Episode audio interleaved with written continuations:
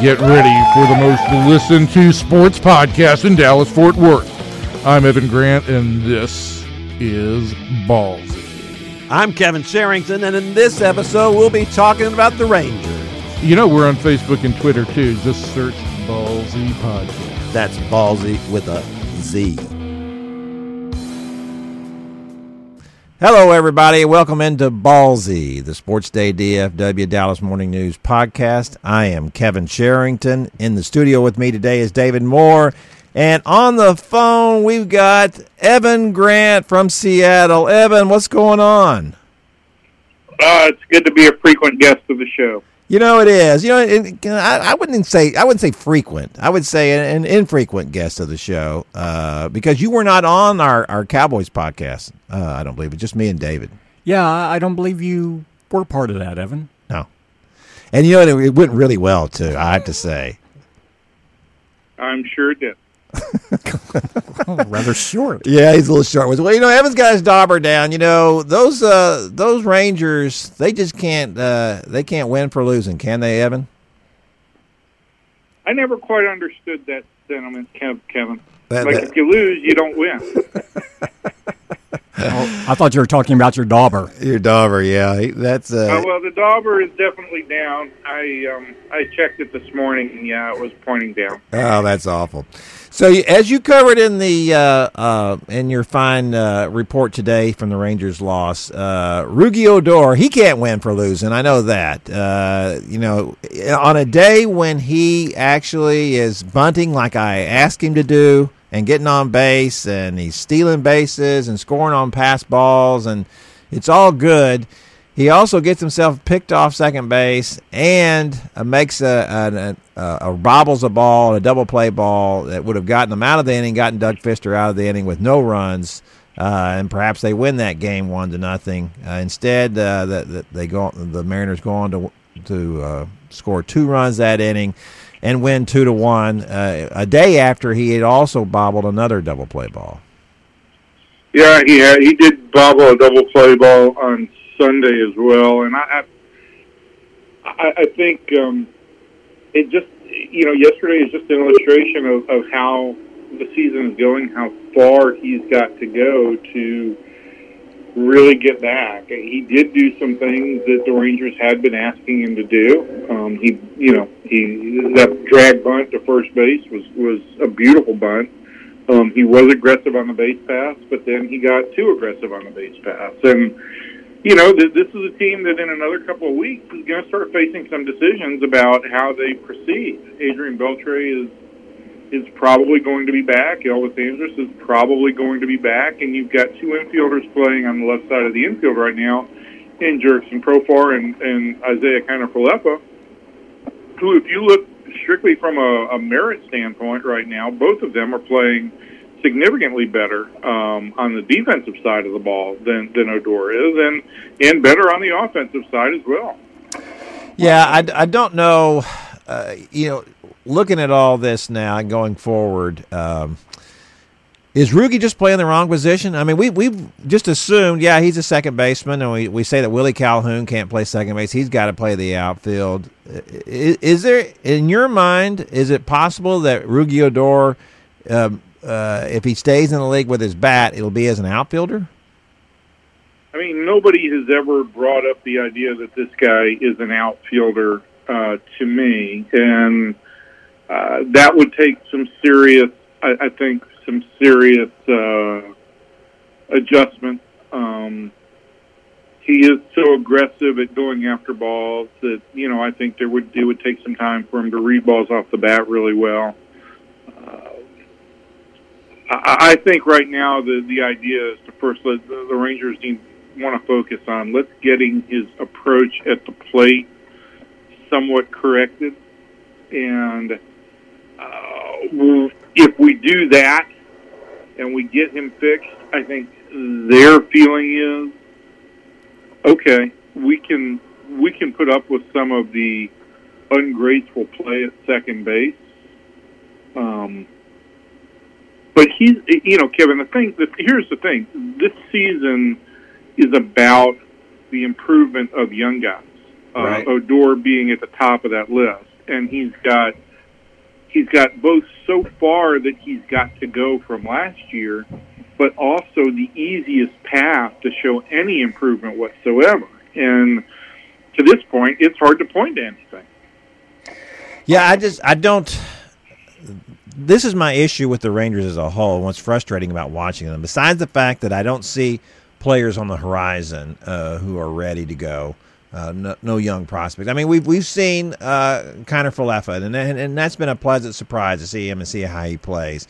Uh, but I, at this point, uh, they still look at him as a super utility player, and I don't and I don't think that that's necessarily wrong at this point, unless he really starts to hit. Uh, so I I think that that's been you know a, a pleasant surprise and fun to see.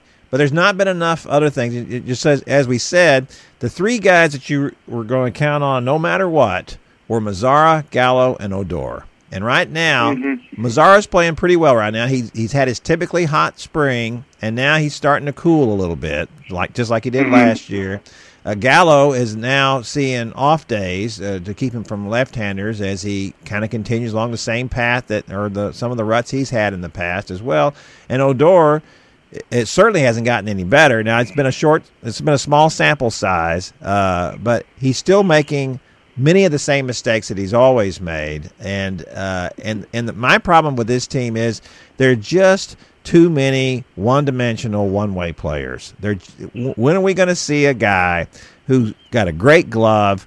Got a good bat, a, a, a, just an all-round player, and, and for the Rangers, that just doesn't seem to happen.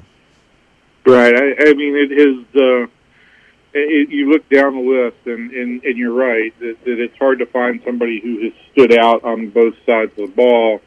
Um, and and really, if you're looking at somebody right now, um, and it's 145 at bat sample size, it's Kiner Falefa, and we're talking about a guy who's still, you know, I mean, he's 23 and he basically jumped from what amounted to Double A he's still he's hitting 253 with a 700 OPS. I, I think there's still room for him to grow um, offensively. Uh, a, a long way for him to to grow offensively.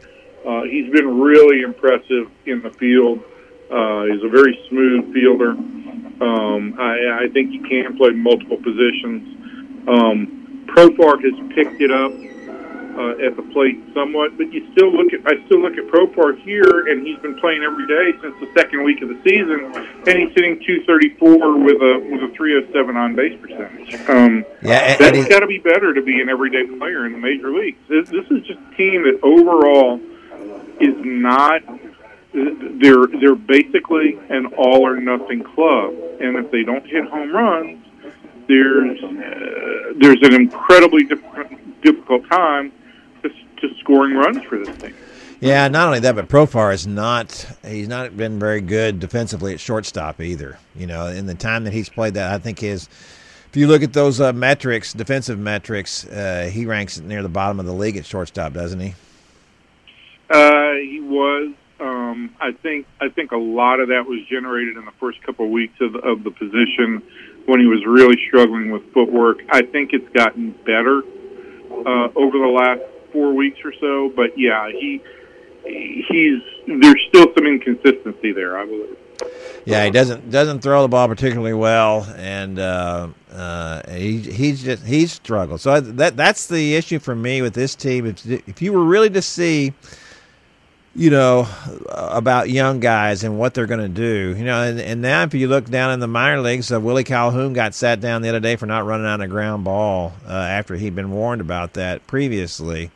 So, uh, here's a guy that was basically not brought up because well he hasn't really done anything down there either. Uh, he's not really tearing it up. Uh, and I think that you know uh, maybe this uh, maybe this proves that uh, they were right to do that. Although I would also say I'm sure he's frustrated thinking that you know if this is a, a season where you're supposed to be finding out about young guys why am I not up there playing? So right I, you know, uh, what is the what is going to be the next major? You know, you you've talked about them bringing back uh, or, or Elvis coming back and uh, and Adrian Beltre coming back. Um, what's going to be the big roster move at the trade deadline for the for the Rangers? A big roster move at yeah. the trade deadline. What's going to happen? Well, I mean, I, are you are you saying aside from trades? Uh, well, we, we if you want to, I'm going to widen the parameters for this thing so you can have an answer, Evan. I know it's difficult for you to come up with one, so I'm. I'm i mean, I, I, look, I think come the trade deadline, they're going to be looking to deal just about every every every uh, veteran piece that they can deal, and that's Hamels, that's Beltre, that's uh, Jake Diekman. Um, I wouldn't be surprised if they would entertain even offers about Keone Kela um, because he has demonstrated some value this year as as a closer um, or a late inning guy, and certainly a team like Cleveland right now is is really struggling in its bullpen and could use some some more arms out there. Um, uh, the Astros Ken Giles experience is not really going all that well either. I don't think. Um, but I, I mean, I think it's all going to be it, it's all going to be more addition by by subtraction, for lack of a better term, because they're going to make trades. Now, is there anybody major for them to bring up? Well, the, the guy that the, the most the most uh, heralded guy for them to take a look at before the end of the season is obviously Willie Calhoun, and he's going to be here soon enough. And, and I think that this deal on Sunday was as much about saying, "Hey, you're going to the big league soon in the big leagues, this is unacceptable, and you need to understand that. You can be a better player than this. Now, whether they call Willie Calhoun up sometime here in the next couple of weeks or they wait until July, uh, that's still to be determined. But Kevin, this team's already called up Guzman. It's called up Kiner Falefa. It's playing Profar. Um, there's nobody else really for them to call up. There's nobody else other than Calhoun who's on the on the cusp of the major league and we're you know we haven't even dived in to the pitching staff, which is you know a real a real issue. All right, so uh, since you can't give us any kind of uh, definitive answer, Evan, uh, then I'm going to move on to another subject uh, of the uh, the Ranger draft. Uh, Gerry Fraley wrote about that the other day and talked about the the fact that the Rangers. I, I think he looked up based on WAR that they came in. Did he say seventh? Is that what I'm? That the takeaway from over the over the period he was talking about? Uh, uh, they came in, ele- I believe, um, eleventh in one time frame and seventh in another, and I'm not sure if it was. Uh, one was the time frame since Kip Fagg took over the draft in 2010, and one was over the entirety of Jon Daniels' um, uh, tenure. I think uh, under Daniels' tenure they were 11th, and under Fagg, they they were seventh. Yeah, I think that's correct.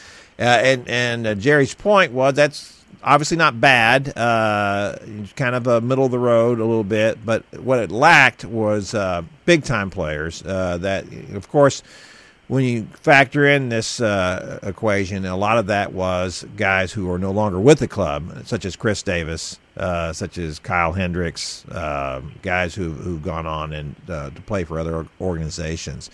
So um, uh, he and he did not include the last two drafts, I believe it was, or at least the last draft, because obviously that's a that's pretty quick turnaround on that. Uh, so what are the chances that the Rangers come out of this draft with a guy who changes that perception? Drafting in the middle of the first round, it's always hard to uh, to expect that you're going to get the impact player in a draft. But um, I, I think that this draft is, and I think this draft is, is funky. I mean, Kip Fagg, in, in talking with him, has said that this is this is a weird draft. The Rangers have picks 15, 55, and 91 in the first 100. Um, and I suspect that one of those first three picks is going to be a high school pitcher because the Rangers often do that, though they don't usually do it in the, in the, for a first rounder. Um, and, and because of that, I mean, I, I think you're looking at several years down the road before you find out if you've got an impact player. Um, I think there's some guys that are going to be available in the middle in the middle area who are really intriguing and have who have some big time tools. But listen, with the exception of maybe Kevin Matthews, the 2011 pick, and maybe 2010 first round pick Jake Skole, uh, the Rangers have drafted guys that had that had um, had tools, but they haven't developed. And and if you look at you know you look at 2009 when the Rangers drafted Matt Purke, who they didn't sign, um, and that negotiation was basically left to Nolan Ryan. Uh, 2010 when Jake Skole was their first round pick, and and he was he did not develop. And then 2011 when they took Kevin Matthews and then took Zach Cone in the first two rounds, those were not good drafts. Uh, for 2011, they at least have a they have an excuse, so to speak. Uh, they had spent eight million dollars that year, or were on the verge of spending eight million dollars on two international players named Nomar Mazara and Ronald Guzman, who have started now to make an impact at the big leagues. And they had also invested. Um, they had also invested fifteen million dollars in a Cuban outfielder named, uh, I believe his name was Leonys Martin. Um, and that one was again a great athlete who didn't pan out in the big leagues. So. Um, those three drafts, the lack of talent at the top of those three drafts, I think is what is really impacting this Rangers team going forward. Uh, they are paying the price for that. And does that impact your draft philosophy this year? I don't think so, David. I, I you know, the the major league draft is so different from from the NFL and the NBA. Sure, you're not looking. You're investing a lot players. of years before you get them. Yeah, absolutely. You're not looking, and, and you're not looking to say, okay, we're short on second baseman in the organization, or we're about to lose X second baseman to free agency, so we got to draft the second baseman.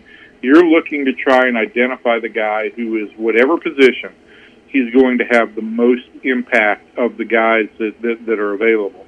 It's um, it's an incredibly difficult art, uh, and um, uh, you know the Rangers have had their shares of misses at the top. They've done really well in the middle, but yeah, Kevin, I think to your point, I think to Gerry's point, this club has got to start getting uh, some impact picks from the top from the top couple of rounds that make a difference.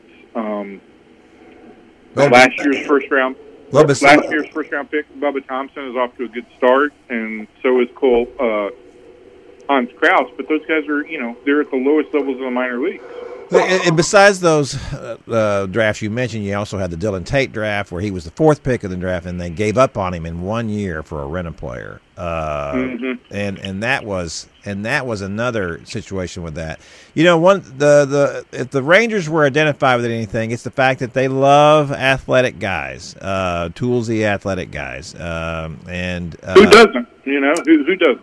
Who does it? But I, but I think that the Rangers are, are probably closer to that uh, end of the spectrum than a lot of teams are. Uh, you know, they they are not they they don't you know they they love high school players uh, especially in the first round, uh, and they, they don't veer to, as much toward college players, I think, as a, as a lot of clubs do. And I'm just wondering, you, you in the, in the, the point you made to David a minute ago is right. You don't uh, you don't react too much in the draft because most of these guys aren't going to make an immediate impact. You know, almost all, almost none of them are going to make an immediate impact. Uh, but uh, with an organization as short on pitching as this one is, uh, if there were a college pitcher who slipped to them at 15 uh, and then they thought had some that kind of upside, wouldn't you lean that way? I would, um, but I also think that you know one one thing the Rangers want to, or one thing this this scouting department kind of prides itself on is not settling, not taking the quote unquote safe pick, and and let's let's remember, I mean, Dillon Tate was a was a college was a college pitcher so, right. Yeah.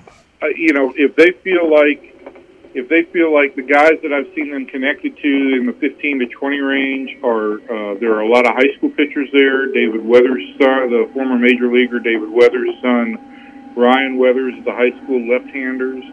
Um, uh, Kumar Rocker, the son of, of former Auburn defensive lineman and now um, University of Tennessee coach Tracy Rocker uh, is sitting in that group.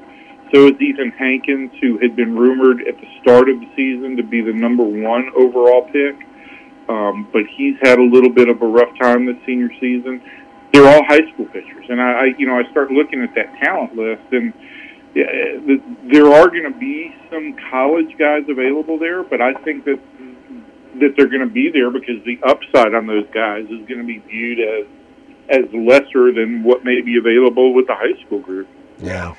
Evan, do you think too in the draft that that how would you characterize where this minor league system is now? Again, they, they've gotten some good players. We've talked about the misses, but they've also had some some good players come up through. But is it is it so shallow across the board now that you can't really say, well, you know what, let's throw a couple of extra picks at pitcher, or let's throw a couple extra picks at uh, a, certain position because it, it's really pretty shallow across the board, and you just have to repopulate it. Uh, for me, you know, the easy answer for me, David, is this organization's had such a hard time developing pitching, and if I'm going to err on anything, pitching is uh, pitching is the currency of baseball, and if you if you can find and develop pitching, you can usually fill most of your other holes. So, I'd always uh, uh, I'd always err on the side of pitching. Um, that would be that would be my route. I just don't know that I, I you know, again, it's it's not going to show you any dividends for at least sure. three years. Well, plus you can go back and, and and as soon as you say that, and that's the problem with the draft, just the the draft we were just talking about when they took uh, Dillon Tate with the fourth pick. The Red Sox took Andrew Benintendi with the seventh pick. Absolutely. So you know that's why. And I remember I made the argument when uh, Mark Teixeira was coming out, and he had Scott Boras as an agent, and everybody was saying, "Oh," and the Rangers had I think the fifth pick, and uh, oh, you don't want to be taking Mark Teixeira. He's the, he's the best player in this draft, but he's going to be unsignable. You know, it'll just be a mess. And uh, the and I made the argument that if this guy is the best player in the draft, and you're going to get him with the fifth pick, then there's no. This is a no-brainer. They No, needed yeah. they didn't pitch in then like they need pitching now. Uh, but if you can get a Let me let me let me interrupt to ask a quick question. golly, go ahead. You're screaming at us. Um, so go ahead.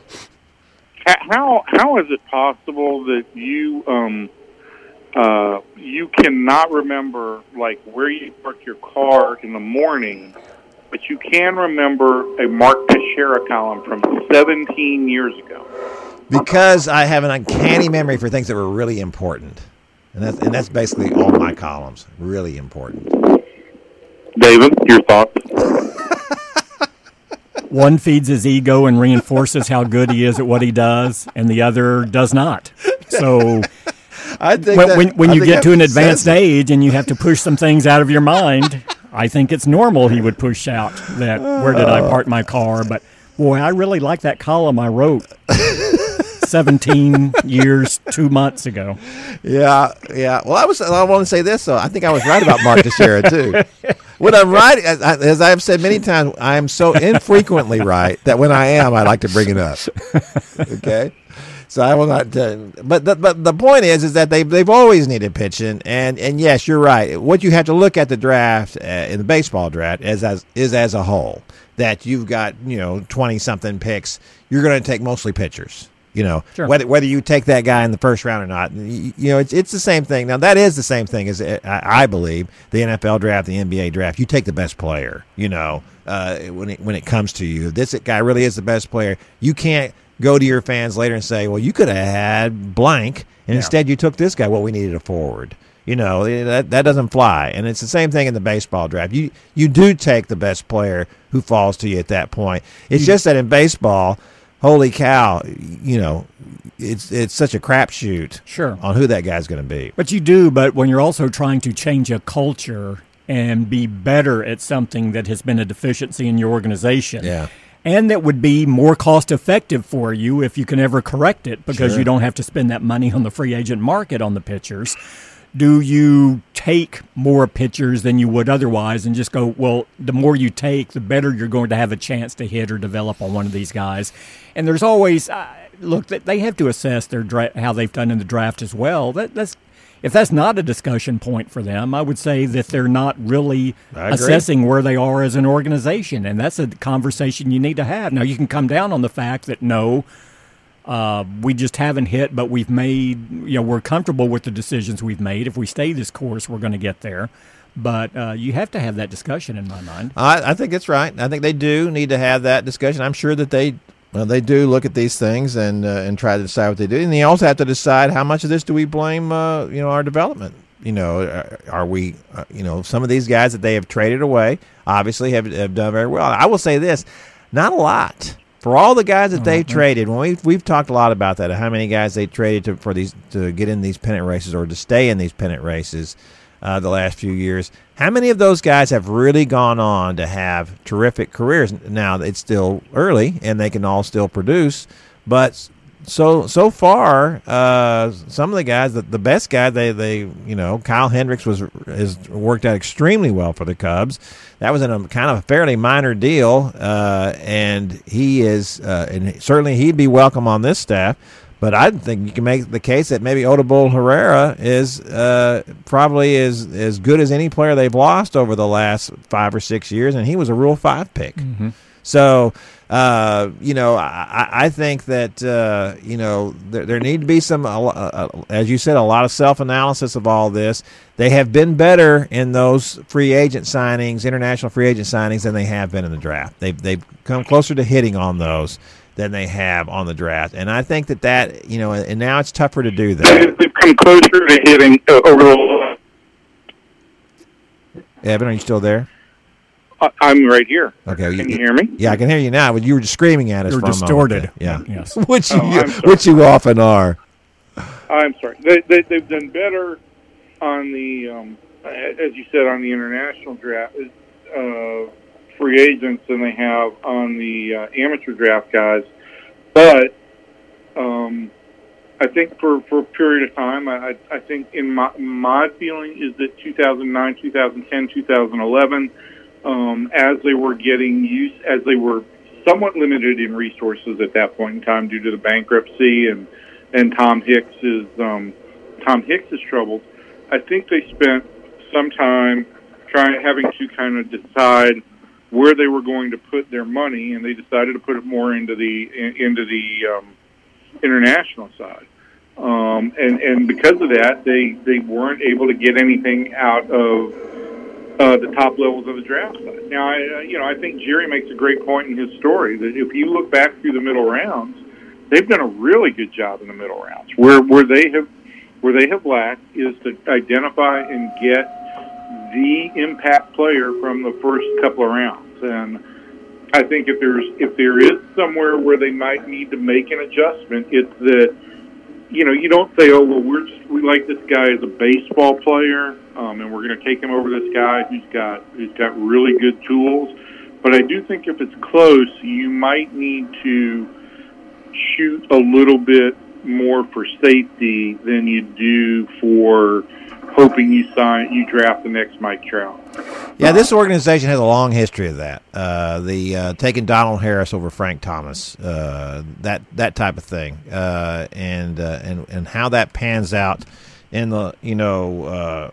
It, it, I would say, for the most part, it hasn't worked out very well for them. Um, there are not a lot of those guys that were the great toolsy players who, who have become great two way players for the Rangers. So we'll, we'll see. Look, I, I did I did my I updated my my all time top ten Ranger draft picks um, earlier this year, and you know their first their best overall draft pick was the guy that you suggest in my mind that was the guy that you suggested that they um, that they take uh, much you know against the grain in 2001 uh, Mark Teixeira uh, I think the second best guy was was was Ian Ken, was uh, Kenny Rogers who was a 39th round pick.